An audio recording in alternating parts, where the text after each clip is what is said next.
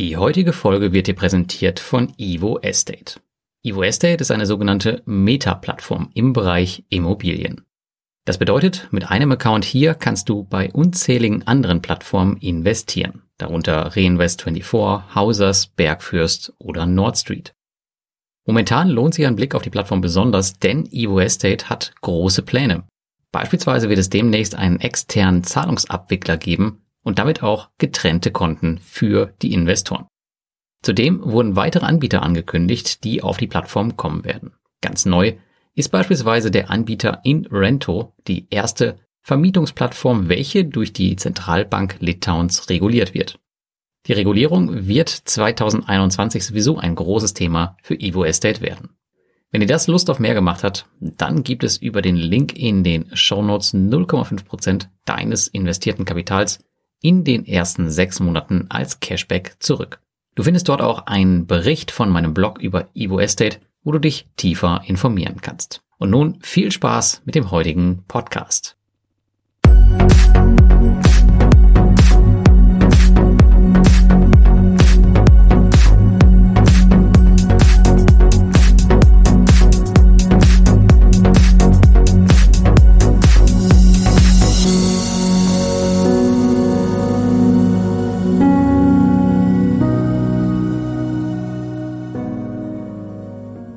In diesem Beitrag erzähle ich dir, wie du den Mintos Auto Invest im Jahr 2021 konfigurieren kannst. Und zwar so, dass dein Kapital sofort vollautomatisch und hoffentlich langfristig erfolgreich investiert wird und dir monatlich deine Zinsen bringt. Viel Spaß. Ja, ich investiere nun schon mehr als fünf Jahre mehr oder weniger erfolgreich auf der Plattform in Peer-to-Peer-Kredite und in dieser Zeit ist auch viel mit der Mintos Auto Invest Funktion passiert Ähnlich wie bei anderen Plattformen wurde die Funktion immer weiterentwickelt und es ist mal wieder Zeit für ein Update. Ich werde hier versuchen, erfahrene wie auch neue Investoren abzuholen. Also werde ich einmal die Einzelheiten des automatisierten Investments auf Mintos ein bisschen nochmal erklären, auch zur Auffrischung. Ähm, wenn ihr da Details haben wollt, dann klickt einfach in den Show Notes auf den Artikel. Aber ich werde dir auch zeigen, wie ich heute nach mehr als fünf Jahren meine Kreditgeber auswähle und mein Portfolio aufbaue. Wenn du noch gänzlich neu im Thema Mintos bist, dann gibt es eine Anleitung für dich. Die ist auch nochmal in den Show Notes verlinkt. Da findest du wirklich auf alle Fragen eine Antwort, so dass du genau weißt, worauf du dich einlässt. Und nun springen wir mal direkt rein, wenn du auf den Bereich investieren gehst in deinem Dashboard und dann auf Strategie hinzufügen, siehst du heute im Jahr 2021 hier vier Optionen. Einmal diversifiziert, konservativ, renditestark und benutzerdefiniert. Wir schauen uns heute bevorzugt die Sektion Benutzer definiert an und auf der nächsten Seite kannst du dann noch entscheiden, ob du manuell oder automatisiert investieren möchtest. Hier gehen wir natürlich den automatisierten Weg. Und dann wird es spannend, vor allem nach den Erkenntnissen der Corona-Krise, wo auch mein Portfolio ordentlich federn lassen musste und wie ich hier seitdem agiere, erkläre ich dir, nachdem wir die Basiseinstellung einmal ganz kurz durchgegangen sind. Wenn du ein Autoinvest angelegt hast, dann gibst du als erstes an, in welcher Währung du investieren möchtest. Ich empfehle dir hier auf jeden Fall beim Euro zu bleiben und das Ganze nicht zu sehr zu verkomplizieren. Und danach wählst du noch aus, ob dein Autoinvest auf den Primär- oder auf den Sekundärmarkt geschaltet werden soll. Ich selbst habe hier Konfigurationen für beide Märkte.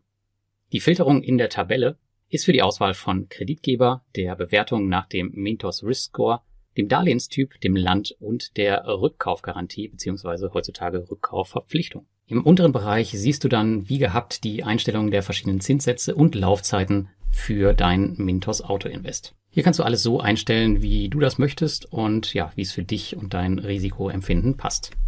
Am Ende gibst du dann noch ein paar allgemeine Informationen zu deinem Portfolio ein, sagst deinem Auto Invest, ob er reinvestieren soll, ob er Kredite einschließen soll, in die bereits investiert wurde oder ob über mehrere Kreditgeber diversifiziert werden soll. Genaue Erklärungen zu den einzelnen Punkten findest du in dem Artikel. Das ändert sich so schnell und da kann ich viel besser darauf eingehen als jetzt im Video oder im Podcast. Die Diversifikationseinstellung, die nutze ich übrigens nicht mehr. Warum ich das nicht mehr mache, da kommen wir gleich nochmal drauf zu sprechen. Hast du das ganze Ding akzeptiert und dann auch angelegt, wird dein Autoinvest in einer Liste erscheinen, wo entweder der Autoinvest alleine steht oder wenn du mehrere hast, dann halt auch mit mehreren zusammen. Willst du den Auto-Invest stoppen, dann kannst du das einfach ähm, über die drei Punkte auf der rechten Seite machen. Da kann man dann nochmal die Strategie bearbeiten oder halt die Strategie komplett stoppen. Um die Kreditgeber bestmöglich mit deinem Geld zu bespielen, kannst du in den Einstellungen auch eine Priorisierung festlegen. Dazu fährst du einfach in deiner Autoinvest-Übersicht mit der Maus über die jeweilige Nummer des Autoinvest und dann wird dir ein Pfeil nach oben angezeigt und die entsprechende Konfiguration wird somit bevorzugt genutzt. Auch das ist heute ein recht wichtiges Feature für mich, war es damals nicht, weil ich nur einen Autoinvest hatte, aber da kommen wir jetzt gleich zu.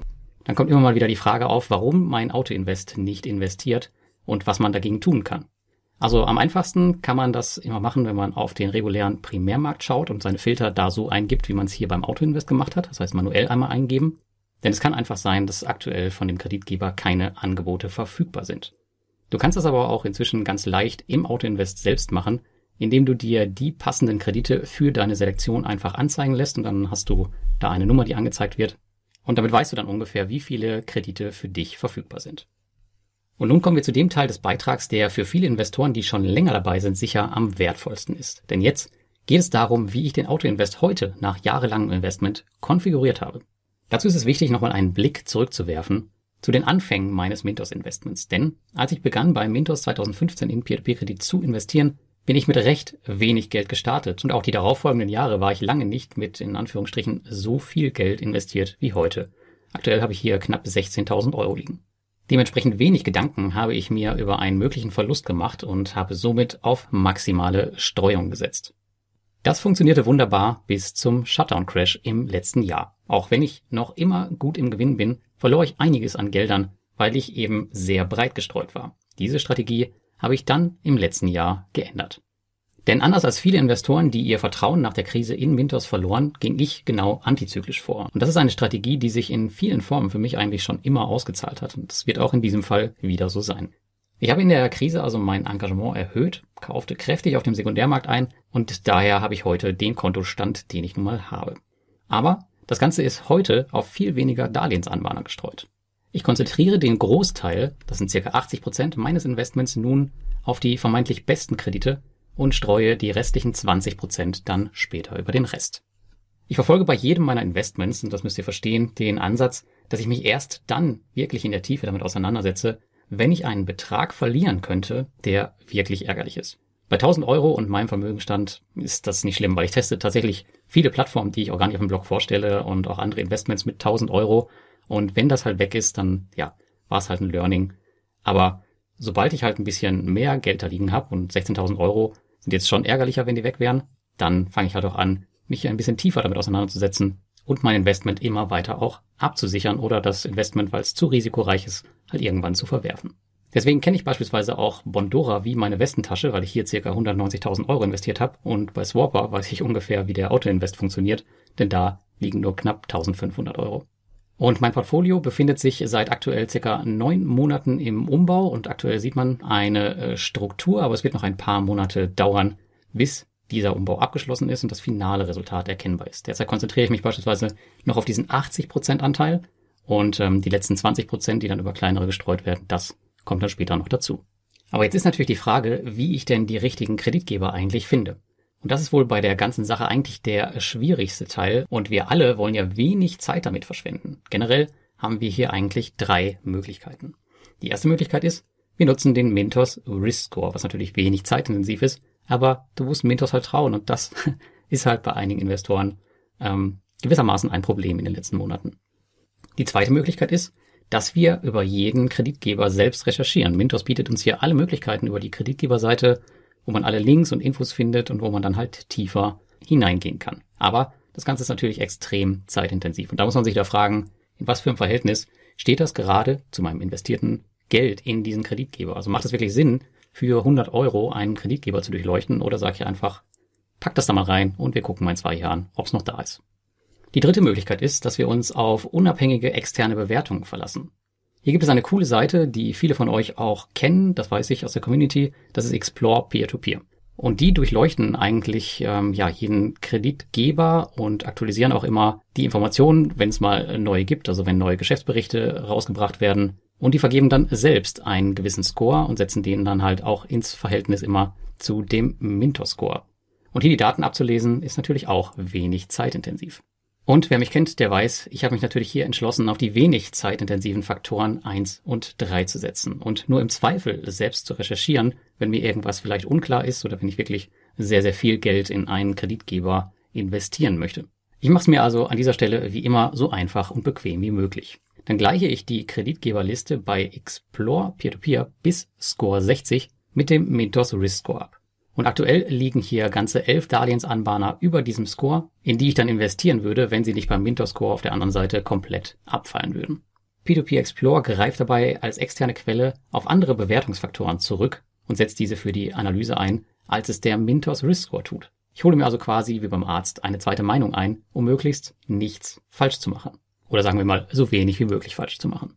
Nun bleibt natürlich noch die Frage, wie ich denn eigentlich die richtige Mischung hinbekomme. Denn es kursiert die einhellige Meinung im Internet, dass es nicht möglich sei, mit dem regulären Mintos Auto Invest ordentlich zu diversifizieren, wenn man 20, 30 oder mehr Kreditgeber im Portfolio hat, die man besparen möchte.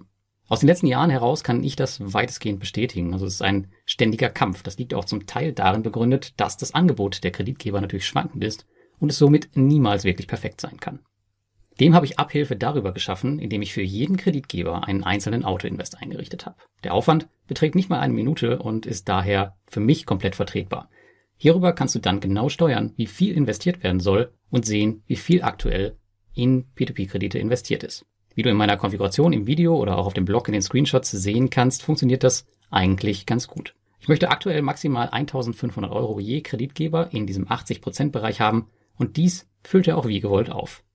Über die angesprochene Priorität ändere ich hin und wieder dann die Reihenfolge, wenn ich ein Ungleichgewicht sehe. Die letzten 20% plane ich dann über einen einzigen Autoinvest abzubilden, streng nach dem damaligen Motto Fire and Forget.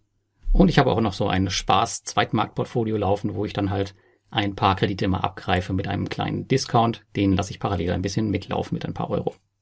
Jetzt werden einige von euch wahrscheinlich sagen, das kostet doch alles extrem viel Zeit. Habe ich auch gedacht, aber nachdem ich mir einmal über die Strategie klar geworden bin, musste ich lediglich einmalig die gewollten Autoinvests erstellen und das war's.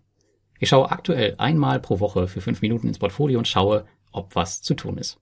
Sollte mal ein Kreditgeber aus dem Rating bei P2P Explorer unter 60 Prozent fallen oder sonst sehr schlechte Nachrichten geben, wie zum Beispiel zuletzt bei Sun Finance, dann stoppe ich den entsprechenden Autoinvest umgehend.